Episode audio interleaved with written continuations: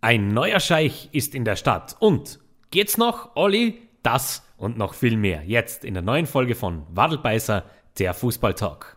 Aguero! Die Schweden sind ein ganz harter Brocken. Der Ball für Ibrahimovic! Oh, come on! Come on! Er kommt ist Fußball! Hulk! Das ist die nächste Debatte, Frog. Ein weiteres Thema heute. Wir halten uns an Erling Haaland. Halbfit muss reichen. Wenn es dann so aussieht wie bei Erling Haaland gegen Mainz, dann passt es so. Es tut mir leid, heute nicht in der besten Gesundheit, euer Wadelbeiß. Aber trotzdem wollen wir uns diese Episode nicht nehmen lassen und schauen auch heute wieder auf den vergangenen Spieltag beziehungsweise ja, die vergangenen Tage, die eben hinter uns liegen in der deutschen Bundesliga und in der Premier League. Und da gibt's definitiv einiges, worüber wir zu sprechen haben. Wir beginnen in Deutschland. Hoffenheim schlägt den ersten FC Köln mit 5 zu 0, also die erste richtige Standbauke für Steffen Baumgart auswärts äh, bei der TSG. Union Berlin gewinnt gegen Wolfsburg mit 2 zu 0 und somit ist endgültig sämtliche Anfangseuphorie, die man über Wolfsburg hatte, verflogen. Das darf man ruhig so sagen. Wolfsburg hat ein kleines Problem. Genauso wie die Eintracht aus Frankfurt. Die kommen irgendwie nicht in die Saison. 1 zu 2 verliert man zu Hause gegen eine angeschlagene Hertha aus Berlin. Spätestens jetzt dürften auch hier die Köpfe rauchen. Dortmund, wie schon gesagt, sehr souverän gegen Mainz mit 3 zu 1 siegreich. Freiburg und Leipzig trennen sich 1 zu 1. Freiburg ist for real. Leipzig, naja, Kräuter führt gegen Bochum das Spiel, auf welches sich sämtliche Fußballfans rund um den Globus wirklich gefreut haben. Naja, äh, gewinnt Bochum auswärts mit 1 zu 0 und somit dürfte dann Fürth endgültig äh, planen äh, für die zweite Liga nächstes Jahr. War eigentlich klar, aber jetzt hat man es dann doch irgendwie schwarz auf weiß. Gladbach gegen Stuttgart 1 zu 1. Leverkusen gegen die Bayern 1 zu 5. Zu diesem Spiel dann später noch ein bisschen mehr. Und Augsburg trennt sich mit der Arminia aus Bielefeld 1 zu 1. Soweit also die Resultate aus unserem Nachbarland. Und jetzt schauen wir noch kurz auf die Insel, wo Liverpool Watford beim Debüt von Claudio Ranieri als Head Coach der Hornets mit 5 zu 0 ähm, ja, aus dem eigenen Stadion schießt. Southampton gewinnt gegen Leeds mit 1 zu 0. Leeds kommt auch schwer in die Saison. Second Season Syndrome? Fragezeichen. Und gleichzeitig für Ralf Hasenhüttel ein sehr willkommener Befreiungsschlag am Trainersessel. Norwich gegen Brighton 0 zu 0. Also auch hier, die Canaries holen einen Punkt. Aston Villa gegen Wolverhampton 2 zu 3, nachdem Aston Villa bereits 2 zu 0 geführt hat. Also Last-Minute-Collapse. Leicester gegen Man United 4 zu 2. Auch zu diesem Spiel etwas später noch ein wenig mehr. Man City gewinnt gegen Burnley mit 2 zu 0. Brentford gegen Chelsea 0 zu 1. Everton gegen West Ham ebenso 0 zu 1. Newcastle gegen Tottenham 2 zu 3, wildes Spiel. Und Arsenal gegen Crystal Palace ein weiteres London Derby heute am Abend um 21 Uhr. Die Schlagzeilen der Woche. Sag ja Eier, wir brauchen Eier. Die Länderspielpause liegt also hinter uns. Wir haben einen neuen Nations League Champion. Frankreich darf sich jetzt also mit diesem Titel rühmen. Für alle, die sich wundern, warum Österreich in dieser Folge nicht vorkommt, ganz einfach, ich habe sowohl das Spiel gegen die Färöerinseln als auch das Spiel gegen die Dänen nicht gesehen, weil ich mit meiner Zeit einfach Besseres anzufangen weiß. Und ähm, ja, interessiert mir einfach nicht. Deswegen schauen wir gleich weiter zum äh, täglichen Fußballgeschehen und starten somit in den Niederlanden. Und zwar beim Spiel Vitesse Arnheim gegen Nijmegen. Da kam es gestern zu einem doch sehr gefährlichen Zwischenfall auf der Tribüne, beziehungsweise auf dem, was von der Tribüne noch übrig ist. Äh, denn Anhänger des Fußballvereins Vitesse Arnheim sind aus Freude über den Sieg gegen Nijmegen so stark auf den Rängen der Tribüne herumgesprungen, dass die Tribüne nachgegeben hat. Nur ein darunterstehender Container hat da Schlimmeres ähm, verhindert. Die darüberliegenden Ränge sind intakt geblieben. Da gibt es auch ein Video, das man sich im Internet dazu ansehen kann. Das schaut wirklich sehr, sehr wild aus. Haben auch die Kommentatoren nicht so witzig gefunden am Beginn. Da sieht man richtig, wie die komplette Tribüne, die, der komplette, die kompletten unteren zwei Reihen nachgeben unter dem Druck. Verletzt ist niemand geworden, Gott sei Dank. Es wird natürlich äh, so schnell wie möglich untersucht. Aber ähm, ja, da dürften doch äh, einige Menschen ja, ein bisschen Herzklopfen bekommen haben an dieser Stelle, inklusive mir. Wir schauen weiter äh, zu einem Derby, das stattgefunden hat in der Slowakei. Und da kommen wir gleich schon wieder zu unserem, ja, mittlerweile schon fast wöchentlichen Segment. Fans sind Trotteln. Und wir schauen uns dieses Mal das Spiel Spartak Trnava gegen Slovan Bratislava an ähm, wo es gestern in der 14. Spielminute einen Platzsturm gegeben hat. Hooligans von Spartak Trnava haben das Spielfeld gestürmt und wollten tatsächlich zum Gästesektor gelangen, um da anscheinend eine anständige Schlägerei anzufangen. Zwei Personen sind laut, laut Medieninformationen dabei schwer verletzt worden. Das Spiel wurde abgebrochen, wird jetzt dann am grünen Tisch entschieden. Und ähm, ja, ich, ihr kennt meine Meinung zu solchen Dingen. Ich bin immer sehr offen für kreative Fankultur und ich mag das auch sehr gerne. Ich habe auch ähm, im richtigen Maße nichts gegen Pyro. Allerdings, was da wirklich, äh, da gibt es offensichtlich wirklich eine Subkultur, die schnellstens abgestellt gehört. Und ich möchte es auch nicht mehr hören von Vereinsverantwortlichen, dass es da einen Dialog braucht und dass man äh, mit den Fans da in irgendeiner Art und Weise zusammenarbeiten muss. Da muss man gar nicht zusammenarbeiten. Diese Chaoten aus dem Stadion. Ähm, lebenslange Stadionverbote ausgesprochen. Die sollen sich bitte eine andere Sportart suchen, ähm, wo sie Chaos verbreiten können. Und wenn es kein Sportart ist, dann bitte geht's einfach raus und ja, verabredet euch auf die Blutwiese, so wie wir das früher ähm, als Kleinkinder oder als äh, kleine, kleinere Kinder gemacht haben. Also bitte lasst unseren Sport in Ruhe. Das braucht kein Mensch. Vor allem, wenn man sich diese Bilder wirklich anschaut, ist so sinnlos. Also da, da muss man sich wirklich dann schon fragen, ob da, ob da noch, ähm, ob da noch alles, alles, äh, ja, alles normal ist an der Stelle. Speaking of which, wir schauen nach Deutschland. Und zwar zu einem Spiel in der zweiten deutschen Bundesliga, nämlich dem HSV und Düsseldorf, wo sich ebenso wieder sogenannte Fans, ja, großartig beliebt gemacht haben bei dem Rest der Fußballwelt. Das war wieder, also es war von Haus aus schon ein sehr, sehr wildes Spiel, inklusive roter Karte und alles, was ein Zweitligakick so, ja, bieten sollte. Und dann plötzlich wird äh, ein Schiedsrichter mit einem Kugelschreiber am Hinterkopf getroffen, der aus dem Fansektor kommt. Toll, top. Also an der Stelle ganz super. Und dann gibt es auch hier wieder einen Rassismusvorwurf. Und zwar dieses Mal nicht nur gegen, äh, nicht nur gegen eine Fangruppierung einer Mannschaft, sondern generell sollte das auch sehr verbreitet gewesen sein in diesem Stadion. Das äh, gibt dann schon sehr zu denken. Da muss man sich dann schon ein bisschen äh, genauer anschauen, was da wie, wo passiert ist. Ich hoffe auf schnelle Aufklärung, auch hier wieder. Und ich möchte wirklich über solche Themen nicht mehr reden, aber wir müssen es natürlich machen. Es ist äh, Common Interest, deswegen kann man es natürlich nicht äh, einfach nur totschweigen. Dementsprechend ähm, Fuck Racism an dieser Stelle auch hier wieder, muss man einfach wieder einmal sagen. Und wir bleiben gleich politisch und schauen in die englische Premier League. Denn der, der, jeder, der mich ein bisschen besser kennt, weiß natürlich, dass ich über diese Geschichte schon ein paar Worte verlieren möchte. Newcastle United hat einen neuen Eigentümer, beziehungsweise ein neues Konsortium aus Saudi-Arabien hat jetzt quasi ja, übernommen. Nach langem Hin und Her ist es also jetzt Yasir al-Rumayyan, heißt dieser äh, Herr, der unter der Kontrolle oder unter dem Einfluss des Kronprinzen Mohammed bin Salman diesen Club Newcastle United auf mittelfristige Sicht zu einer europäischen Großmacht ziehen möchte.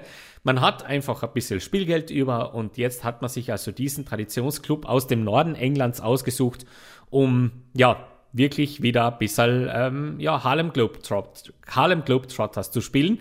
Und ähm, Schauen wir mal, wie es funktioniert. Ein paar Worte dazu. Es ist natürlich, wenn man sich diese Reaktionen der vor allem der Fans ansieht, auf diese Übernahme schon ein bisschen befremdend. Vor allem, wenn man sich lange Zeit mit Newcastle United jetzt beschäftigt hat, so wie ich, und auch einen Softspot für diesen äh, sehr sympathischen Arbeiterclub hat und hegt, dann kommt einem das ein bisschen komisch vor und spanisch vor, dass es sehr, sehr viele Fans gibt, die diesem, dieser Übernahme sehr positiv gegenüberstehen. Wir erinnern uns, als das bekannt wurde, hat es sehr, sehr viele Menschen gegeben, die in den Straßen vorm Stadion wirkliche Triumphzüge veranstaltet haben. We got our club back wurde hier gesungen, also uns gehört der Club endlich wieder. Und jetzt geht es quasi bergauf und da war die Stimmung sehr, sehr ausgelassen. Man ist einfach Mike Ashley losgeworden, der Mensch, der äh, hinter Sports Direct steht und in den letzten Jahren dadurch aufgefallen ist, dass, sein, dass dieser Club unter seiner Regentschaft zweimal abgestiegen ist. Zusätzlich äh, wurde er immer wieder angefeindet, weil die Investments einfach nicht groß genug waren, beziehungsweise er einfach sehr, sehr viele falsche Entscheidungen getroffen hat, wenn es um das sportliche Führungspersonal geht. Und jetzt also sind die Saudis da und plötzlich ist alles wieder gut. Da muss man schon ein bisschen äh, sagen, es gibt natürlich große Proteste. Beispielsweise Amnesty International haben den Deal bereits kritisiert. Auch andere Premier League Clubs gehen jetzt wirklich auch sehr stark in die Offensive, versuchen da diesem Deal doch noch irgendwie den Riegel vorzuschieben. Die Fans reagieren mit äh, Sprechchören gegen im Spiel gegen Manchester City. Wir sind reicher als ihr. Also an Meister Manchester City im Spiel gegen Tottenham. So muss man das genauer sagen. Wir sind reicher als ihr. Und ähm, ja, es ist schon ähm, einfach ein bisschen komisch, wenn man sich das anschaut. Fans verkleiden sich plötzlich als Scheichs. Und ja, es ist ein bisschen, ein bisschen äh, sehr, sehr seltsam, weil man von diesem Club einfach anderes gewöhnt ist. Man kennt von diesem Club die, Club die Fans. Man weiß grundsätzlich, dass Sen als harte Arbeiter, die einmal in der Woche einfach ins Stadion gehen, dort ihre Helden irgendwo, ja, unterstützen wollen. Das ist für sehr viele Leute dort oben, wo es äh, doch eine Region ist, die nicht sehr mit Reichtum gesegnet ist, ähm, eine Möglichkeit, ihren Alltag ein bisschen hinter sich zu lassen und ja, dass man sich als Scheich dann genau so einen Club anschaut oder aussucht, wirkt einfach ein bisschen unpassend in erster Phase. Wobei, wenn man sich das dann anschaut, Newcastle ist trotzdem noch immer einer der vermögendsten und wichtigsten Clubs auf der Welt. So komisch das klingt, aber da braucht man sich eigentlich nur sämtliche Statistiken ansehen. Ähm, was finanzielle Gebarden angeht, dann weiß man, dass das ein irrsinniges Potenzial in sich bringt. Äh, St. James's Park war auch in der zweiten Liga, als Newcastle da ab, äh, zwei Saisonen insgesamt äh, in der unteren Region ähm, verbracht hat, immer wieder ausverkauft. Da gehen dann doch gute 56.000 Leute rein. Dementsprechend ähm, großes Fanpotenzial. Man hat eine reiche Historie, man hat Champions League gespielt, man hat Barcelona geschlagen, man äh, war fast mal englischer Meister. Da hat man es dann am letzten, ähm, am letzten Schritt quasi noch vergeigt gegen United damals. Und ja, es gibt die große Sehnsucht der Fans. Trotzdem muss man an der Stelle schon sagen, es wirkt alles ein bisschen unpassend und es wirkt alles ein bisschen komisch und ein bisschen fremd, auch wenn es mich für die Fans von Newcastle natürlich freut, dass es jetzt eine Erfolgsperspektive gibt. Trotzdem, ähm, ja, dass man dann so schnell seine Prinzipien über Bord wirft, ist schon, ähm, stimmt ein wenig nachdenklich. Allerdings, vielleicht ist es einfach nur der Blick von außen. Ich weiß, woher die Fans kommen heißt halt nur nicht, dass ich das gut finden muss. Und ich glaube, das ist eine Einordnung, wo man es dann durchaus ganz gut stehen lassen kann. Also Newcastle jetzt unter äh, saudischer Verwaltung. Das Thema der Woche. Aber dass Sie das nicht sehen, da kann ich nichts für, ja? Vielleicht haben Sie Ihre Haare in die Augen hangen. Nee, ich weiß es nicht. Die letzten sieben Spiele. Zwei Siege, ein Unentschieden, vier Niederlagen. Ist das schon eine Krise? Oder ist es vielleicht sogar mehr? Manchester United steht am Scheideweg. Man ist mit sehr hohen Erwartungen in die Saison gestartet. Das zeigt auch das Sommertransferfenster. Jaden Sancho, Rafael Varane, Cristiano Ronaldo. Drei Spieler, die die Startelf von Manchester United besser machen sollten. Man hatte das Gefühl, United will den Titel. Sie gehen auch voll drauf. Und jetzt also am 18.10.2021 weiß man so gar nicht mehr, wohin man soll mit Manchester United. Man ist jetzt Sechster in der englischen Premier League. Das ist prinzipiell keine katastrophale Tabellenposition. Ganz im Gegenteil. Das ist vor allem zu diesem Zeitpunkt in der Saison gar nicht so schlecht. Man steht bei 14 Punkten, ist somit nur drei Punkte hinterm dritten, hinterm Stadtrivalen, Manchester City. Allerdings, wenn man dann auf äh, das oberste Treppchen in der Tabelle schaut, das gehört Chelsea und die sind jetzt dann doch mittlerweile schon fünf Punkte weg. Das ist noch nicht viel nach acht Spieltagen. Vollkommen klar. Und man soll da auch jetzt keine Schwarzmalerei betreiben, glaube ich. Man steht bei einem Toreschnitt von 16 zu 10, also bei einer, beim Torverhältnis von 16 zu 10. Das ist ein plus 6. Zum Vergleich, Chelsea steht bei plus 13, 16 zu 3. Woran liegt es also, dass Manchester United im Moment gefühlt der Verlierer der ersten acht Spieltage in der Premier League ist oder generell in England ist.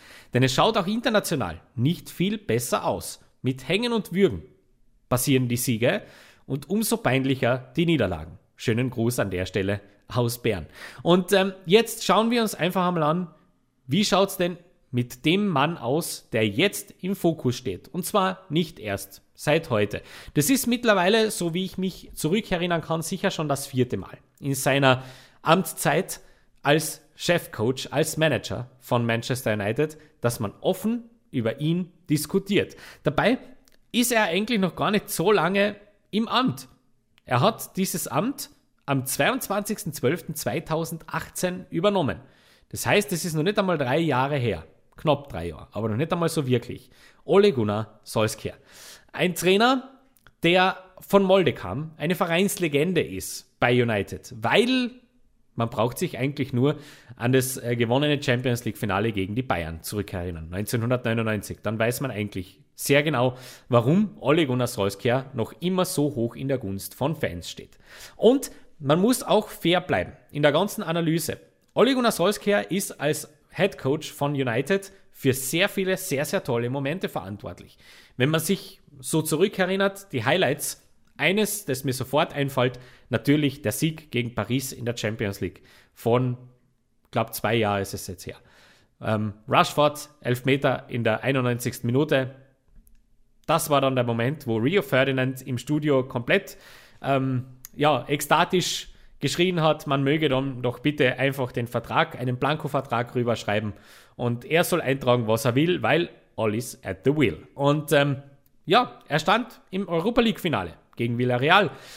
Man hat ein 4 zu 0 gegen Chelsea geschafft unter seiner Regentschaft. Generell ein paar ganz, ganz tolle Spiele, vor allem gegen hochklassige ähm, Gegner. Manchester Derbys. Auch hier war man durchaus nicht nur einmal siegreich. Ähm, wir erinnern uns da wirklich an, an große Spiele, die man geliefert hat unter seiner Regentschaft.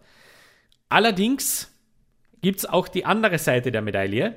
Es gab auch einige Lowlights, wenn man sich seinen Stint anschaut. Ein 1 zu 6 zu Hause gegen die Spurs, ein 1 zu 2 gegen Sheffield United und jetzt eben, wenn man sich vor allem die letzte Form anschaut, ein paar absolut katastrophale Ergebnisse. Beispielsweise ein 2 zu 1 gegen die BSC Young Boys aus eben Bern. Auswärts zwar, aber trotzdem vollkommen unnotwendig.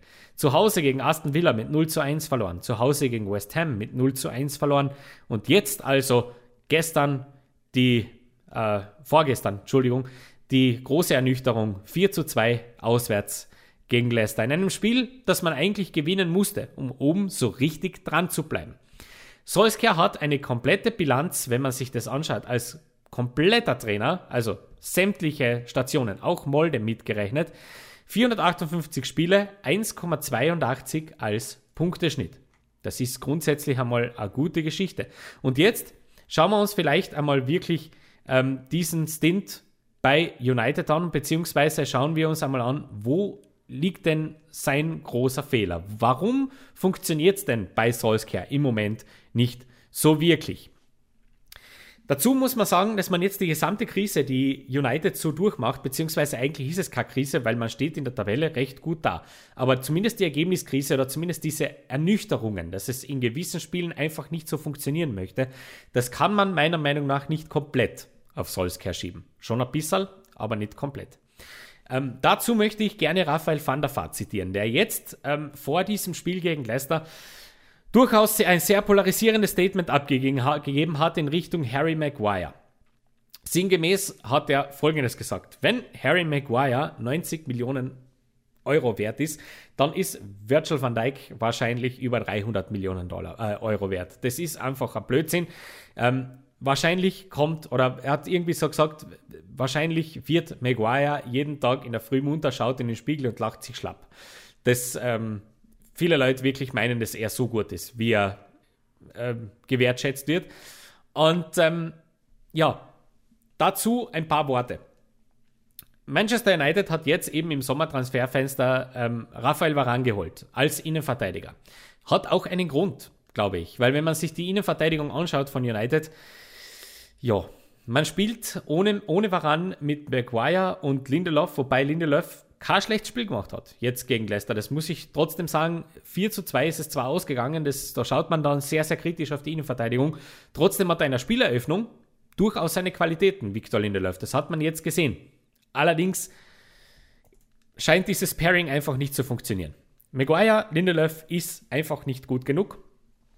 Das stimmt überhaupt nicht zusammen. Shaw war wenig zu sehen in diesem Spiel von ihm. Aaron Wan Bisaka auf der rechten Seite, das sind alles wunderbare Spieler, aber haben noch keinen Weg gefunden, wirklich zusammenzuspielen. Und da kommt jetzt dann doch schon ein bisschen Solskjaer mit hinein. Denn er ist auch, wenn man sich so die letzten Spiele anschaut, nicht wirklich ähm, gewillt, sein System und seine wichtigsten Spieler irgendwo zu variieren. Er probiert einfach nichts Neues. In den letzten 1, 2, 3, 4, 5, 6, 7, 8, 9, 10, 11, 12. In den letzten 15 Spielen haben wir nur in einem Spiel eine andere Grundordnung gesehen. Wir haben äh, grundsätzlich immer dasselbe Personal drauf. Gut, er probiert dann, so wie jetzt zum Beispiel auch mit Sancho, einmal etwas. Das funktioniert übrigens noch überhaupt nicht. Welche Überraschung, weil Sancho bei United absolut nicht die Rolle spielt, die er bei Dortmund gespielt hat. Er spielt nicht die gleiche Position, er hat auch nicht das gleiche Service aus dem Mittelfeld. Und da kommen wir auch zum nächsten Geschichtel, wenn wir uns das Mittelfeld anschauen, das United spielt, dass es auch Solskjaer immer offensichtlich noch nicht kapiert hat, wie man Paul Pogba richtig einsetzt. Er hat es noch immer nicht verstanden, dass das defensive Mittelfeld mit Nemanja Matic und Scott McTominay mal mindestens um 10 km/h zu langsam ist. Das ist auch irgendwie noch nicht angekommen und das äh, Donny van der Beek auf der Bank absolut verschenkt ist. Auch das scheint bei Solskjaer spurlos vorbeizugehen. Ähm, das ist wohl eines der größten Missverständnisse der letzten Jahrzehnte, wenn es um Manchester United geht. Ich habe nur das Gefühl, dass es ähnlich wie bei Angel Di Maria sein wird, dass äh, Donny van der Beek diesen Club verlässt und man spätestens bei der nächsten äh, Station dann sieht, was bei United falsch gelaufen ist.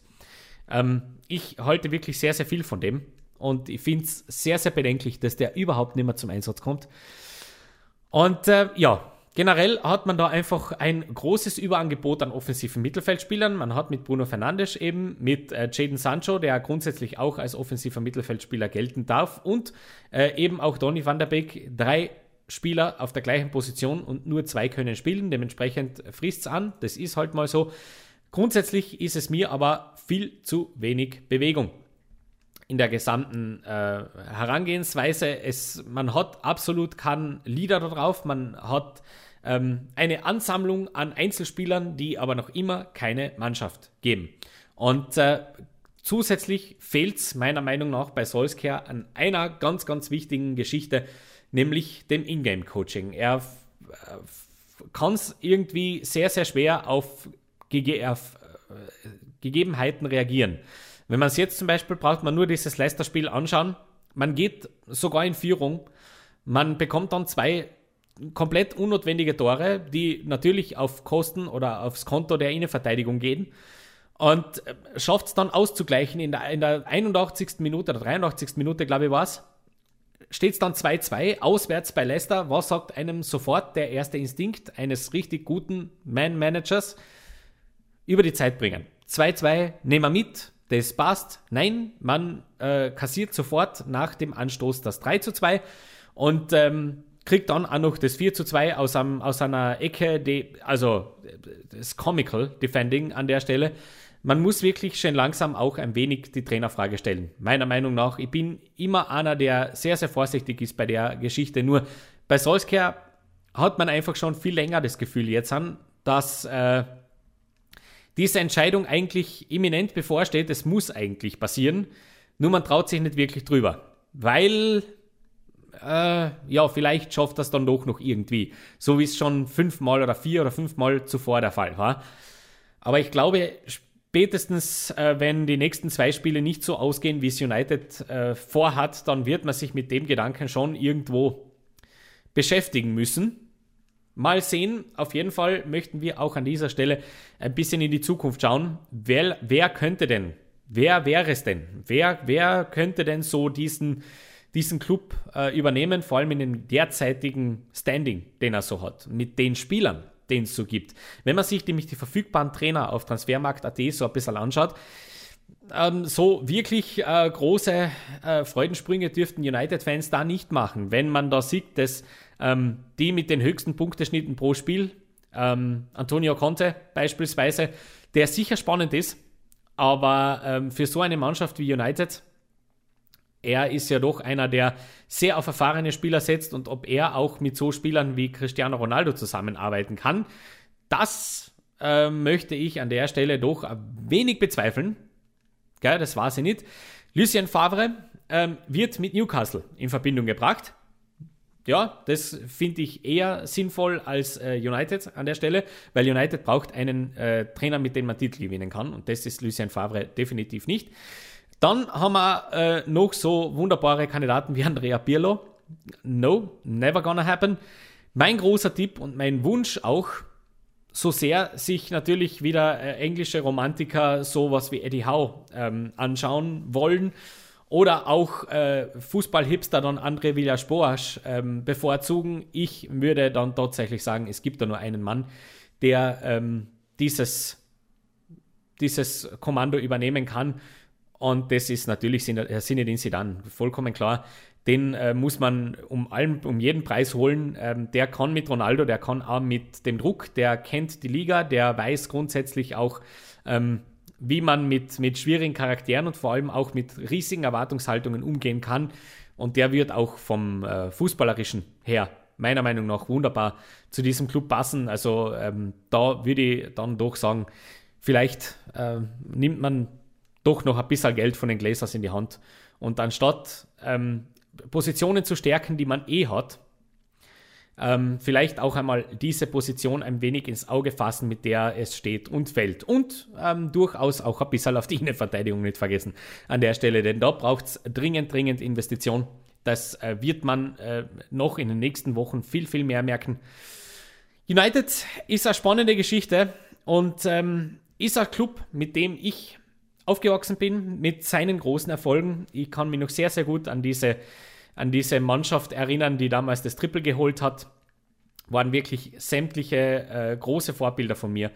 Und es ist traurig zu sehen und, und, und schade zu sehen, was mit dem Verein passiert. Auch wenn es natürlich besser wird jetzt, das ist mir schon klar.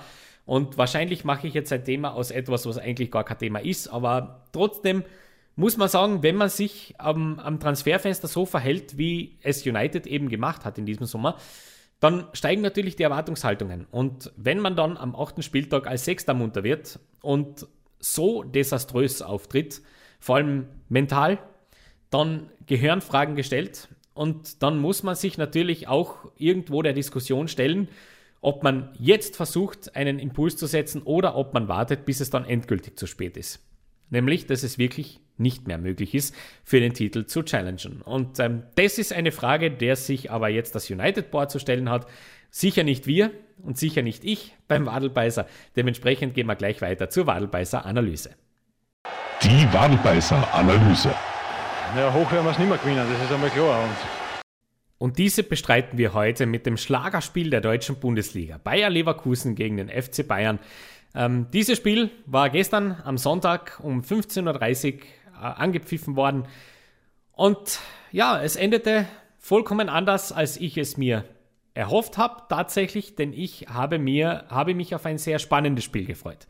Ich habe mir gedacht, es wird ein Spiel auf Messerschneide, wo sich beide Mannschaften nichts schenken werden, wo es hin und her geht, was wirklich Spektakel auch für den neutralen Zuseher zu bieten hat. Und im Grunde war es eine riesende Montage. Im Grunde hat da eine Mannschaft ganz, ganz festes Lehrgeld gezahlt gestern. Das Spiel endet also 1 zu 5.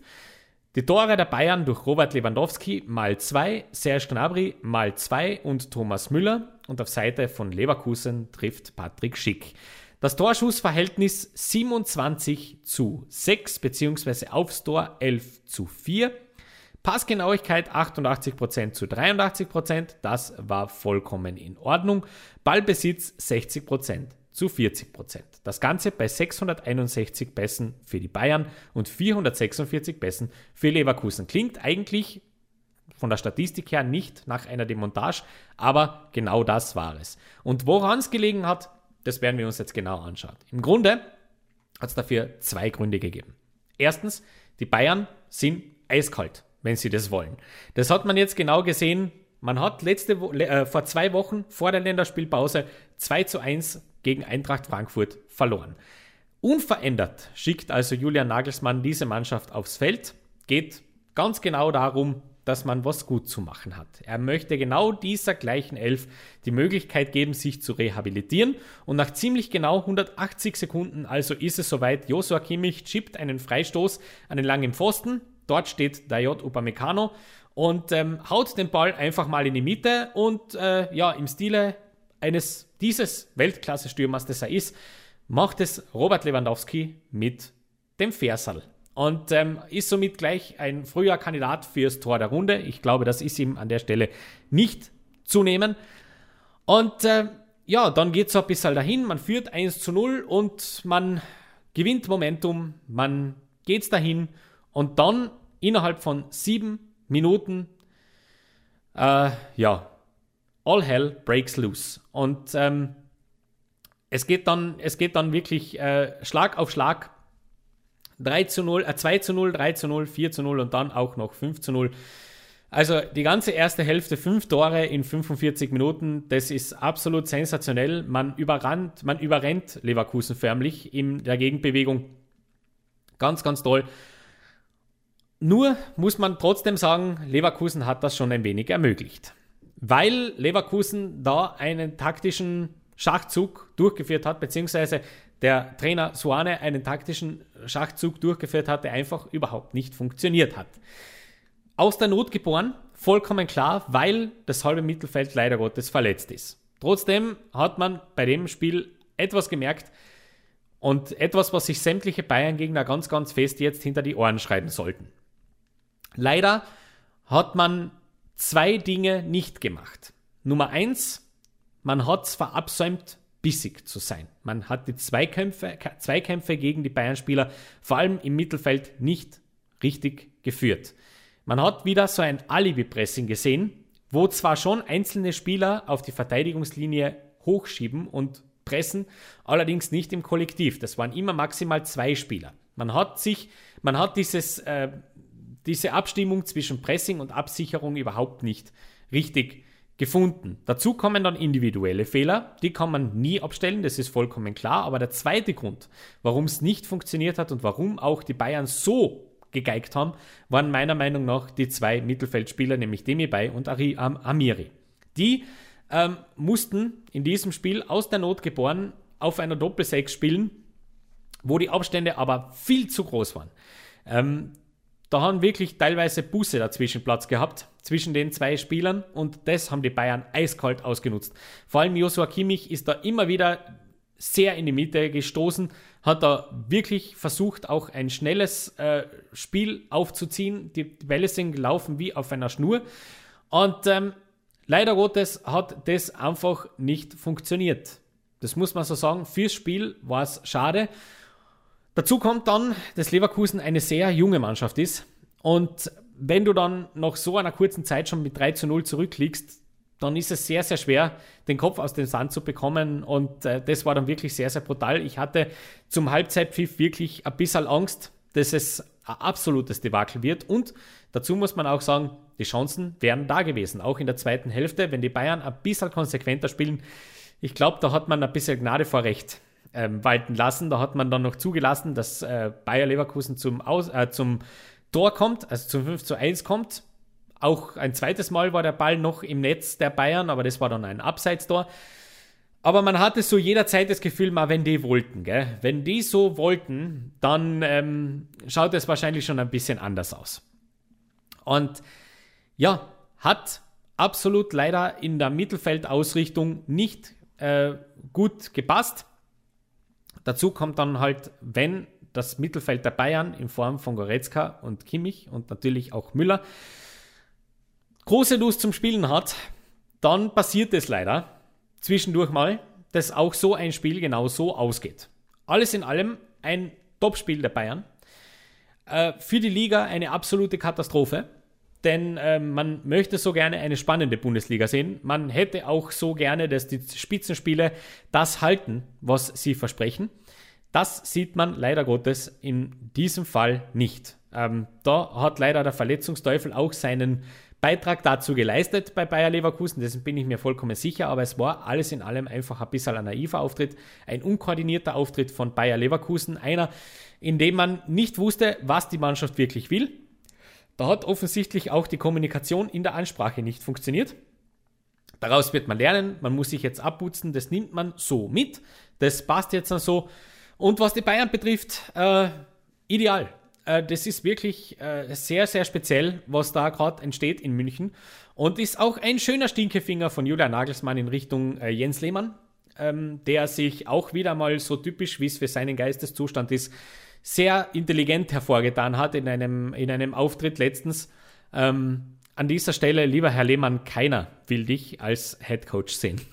Bitte schlag dir das aus dem Kopf. Das wird so nicht funktionieren. Dementsprechend äh, lass es einfach gut sein und äh, lass die Leute arbeiten, die es können. Und Nagelsmann kann es. Das ist eindeutig zu sehen. Da sieht man auch die Professionalität. Äh, man ist 5 zu 0 vorne, er sitzt wieder an seinem Tablet und analysiert schon. Ähm, ja, ich, ich finde, da entsteht wirklich ganz was Professionelles, ganz was Tolles, ganz was Nachhaltiges vor allem auch. Und was nimmt man mit aus dem Spiel? Wieder einmal die Erkenntnis, dass der Transfer von Joshua Kimmich von vor ein paar Saisonen ein, der wahrscheinlich wichtigste der letzten zehn Jahre ist, den die Bayern so getätigt haben. Das äh, kann eigentlich nur in große Höhen gehen. Und ähm, ja, Kimmich ist für mich also ein Spieler, der leider Gottes immer wieder ein bisschen ähm, unter Wert läuft, noch immer unter Wert läuft. Der läuft so mit, äh, ist für mich allerdings äh, auf lange Sicht nicht wegzudenken, wenn es dann um die weltbesten Spieler geht. Und ähm, für alle zukünftigen Gegner vom FC Bayern sei an der Stelle vielleicht dargelassen, diese, es gibt kein Zwischending. Entweder du presst mit der gesamten Mannschaft und stellst die Bayern körperlich vor Probleme, so wie man das auch schon gesehen hat, dass es ganz gut funktionieren kann zwischendurch. Oder du machst wie Frankfurt, stellst die hinten rein, und ähm, versuchst wirklich diesen einen Konter dann fertig zu fahren. Es gibt nichts dazwischen. Leverkusen hat da irgendeine Mischung gespielt, die ihnen, glaube ich, in der Nachbetrachtung auch selber nicht so ganz klar ist, was das hätte sein sollen. Fakt ist, es hat leider überhaupt nicht funktioniert. Dementsprechend abhacken, weiter geht's. Und Bayern, toll, toll. Der Wadelbeißer der Woche. If I speak, I am in, in big trouble. Die Auszeichnung zum Wadelbeißer der Woche geht dieses Mal an Sergio Reguilon, dem Linksverteidiger der Spurs, der im Auswärtsspiel gegen Newcastle United dafür gesorgt hat, dass das Spiel doch irgendwo zu Ende ging. Und zwar nicht tragisch zu Ende ging. Es gab einen medizinischen Notfall auf der Tribüne. Äh, eine, ein Zuschauer musste da äh, intensiv medizinisch versorgt werden. Sergio Regulon hat das gesehen, hat das mitbekommen, ist sofort zum Schiedsrichter gesprintet, hat den Schiedsrichter darauf aufmerksam gemacht, woraufhin das Spiel sofort unterbrochen wurde, damit dem Zuschauer geholfen werden konnte. An der Stelle, Chapeau, so viel Zivilcourage von einem Spieler, das ähm, erwartet man sich, das erhofft man sich immer wieder. An der Stelle, liebe Grüße, wo sind die Securities? Aber ähm, ja, da kriegt wenigstens das das Spotlight, das es braucht. Und ähm, Sergio Regulion, glaube ich, sehr, sehr verdient als Wadelbeißer der Woche ausgezeichnet von uns. Die Wadelbeißer 11. Und ein paar Kinder dabei. Auch in dieser Woche küren wir wieder unsere Wadelbeißer 11. Im Tor Eduard Mondi vom FC Chelsea. In der Verteidigung Konstantinos Mavropanos vom VfB Stuttgart, Angelo Ogbonna, West Ham United, Niklas Süle, FC Bayern und Ben Chilwell vom FC Chelsea. Das die Doppelsechs im Mittelfeld wird gebildet aus Joshua Kimmich vom FC Bayern und Juri Zielemans von Leicester City. Die offensiven Mittelfeldspieler zwei an der Zahl. Thomas Müller vom FC Bayern und Andrej Kamaric von TSG 1899 Hoffenheim. Und der Doppelsturm besteht aus zwei Spielern der Reds. FC Liverpool. Mohamed Salah und Roberto Firmino. Wer das Spiel gesehen hat gegen Watford, es geht nicht anders. Die zwei müssen in dieser Elf stehen. Lewandowski hin oder her, aber das, was die zwei da veranstaltet haben mit Watford, das war schon ganz, ganz großes Kino. Und an der Stelle werden wir es gut sein lassen. Ich lege mich jetzt wieder ins Bett und wünsche euch an der Stelle eine wunderschöne Woche. Viel Spaß beim Fußballschauen, viel Spaß beim Fußballlieben. Danke fürs Zuhören und bis zum nächsten Mal. Für euch.